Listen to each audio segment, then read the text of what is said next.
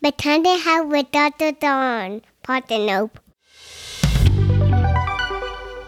Welcome to Persistent Health. I'm Dr. John. This is podcast episode number two Viruses. Well, with cold and flu season upon us, and of course, COVID, this is the perfect time to discuss viruses. The question is can we amplify our body's protection from viruses in an all natural manner? Well, I believe we can, and that is what this podcast is all about. So let's get started. Let's first understand what we are fighting here. What is a virus? A virus is simply a small collection of genetic code, either DNA or RNA, surrounded by a protein coat. A virus cannot replicate alone. The virus must infect a cell and use components of the host cell to make copies of themselves.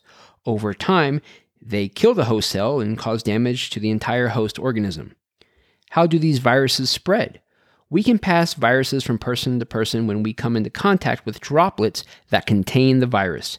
So, sneezing, coughing can inject these droplets into the air or onto surfaces.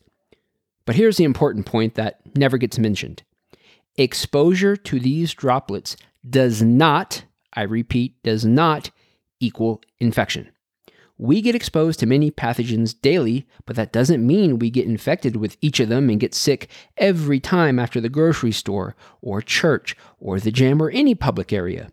Now, it is a different story if someone has an immunodeficiency causing condition, like HIV, AIDS, severe malnourishment, maybe they're undergoing cancer treatments that include chemo and radiation, or maybe they have a congenital condition that weakens their immune system. Why are these viruses so hard to get rid of in our society with 100% effectiveness via vaccines or acquired immunity or just the passage of time? It's because viruses are smart. They are like resilient chameleons that change and mutate from person to person so they can blend with our own individual genetic material and survive. So the virus I catch from my friend isn't the original virus he caught from the person before. What can we do to support prevention and protection?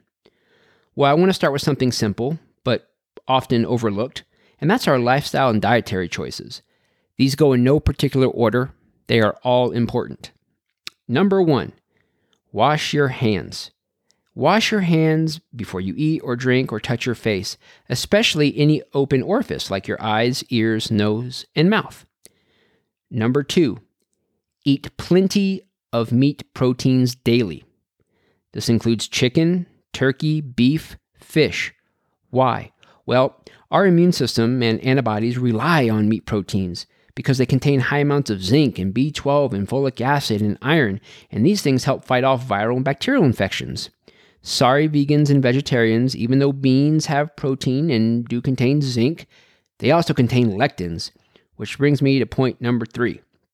The human digestive tract contains an aggregation or collection of lymphoid tissue called Peyer's patches.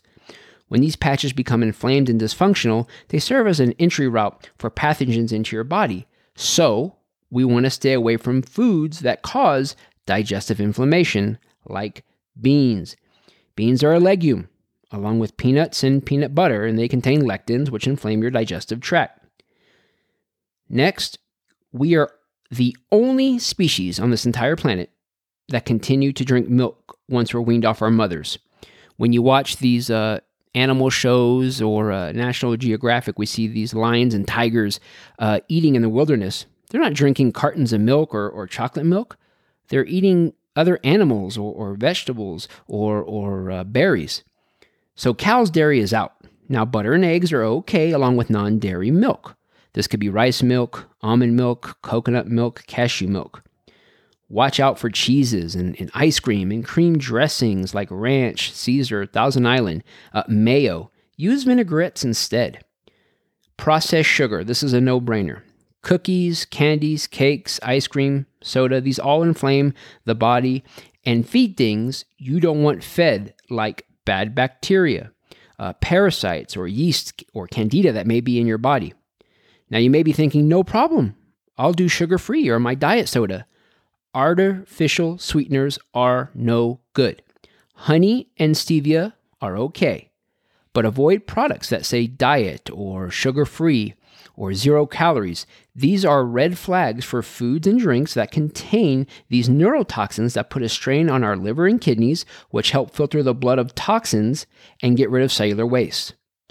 Next, overuse of coffee caffeine and alcohol. Both of these will irritate our digestive tracts. And by the way, decaf coffee still contains caffeine.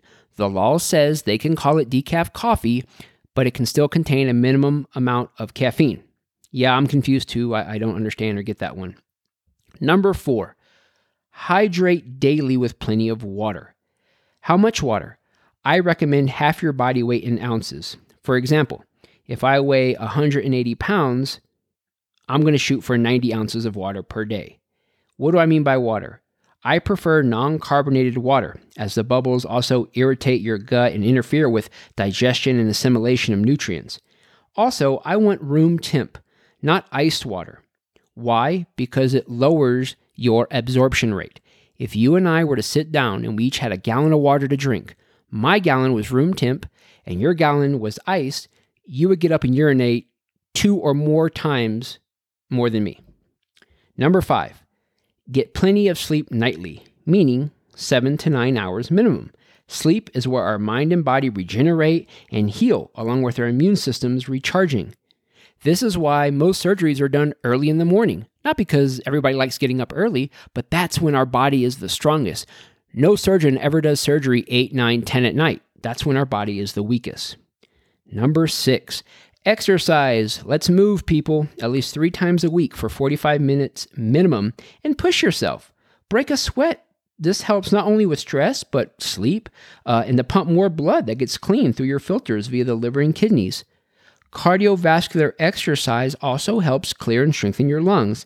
And I prefer early morning workouts before you eat. So not only will you burn more calories and fat, but you also will set your body's metabolism at a higher rate for the rest of the entire day. All right, now let's get into supplementation, and I want to start with a disclaimer here. Yes, I daily utilize and sell these all natural, safe, and effective nutraceuticals in my practice when applicable, or I ship them to people nationwide. This is not a sales pitch. I'm having trouble already keeping inventory in stock. This podcast is about our health and well being. So here's my virus regimen, which only contains all natural and effective food based products. Number one, Transfer Factor Plus. I wish I would have invented this product because it boosts our natural killer cells over 400%. Natural killer cells contain viral infections within your body. Then our cytotoxic T cells come clear the infection. This is an important step because we don't want any infection to hang out, linger, and spread and get more virulent. Number two, Viral P. This is my custom formulation and it contains a high potency blend of Japanese knotweed and Oregon grape root. And both have been used for centuries to help with viral infections, especially those in our respiratory system. Number three, vitamin C with rose hips. This is an anti inflammatory that also helps increase your body's white cell count, which includes neutrophils, eosinophils, basophils, and macrophages. Our health and immune system is our own responsibility and ours alone. Your health should be in your own hands and not determined by what season it is or what someone else does or doesn't do, like wear a mask or don't wear a mask, six feet or not six feet, staying home or going out. So implement all of these suggestions ASAP. I say all because some people who are listening to this will believe that they can take a few magical supplements or tinctures or herbs or wear this magical mask or bandana, and this will offset poor lifestyle and dietary decisions. Spoiler alert, it's not going to work. It never has. No shortcuts. Pathogens that infect and do harm to our body always look for the path of least resistance and the weaker hosts. So make the lifestyle, dietary, and supplemental changes to help strengthen your body. But time to have with Dr. Dawn. Partner.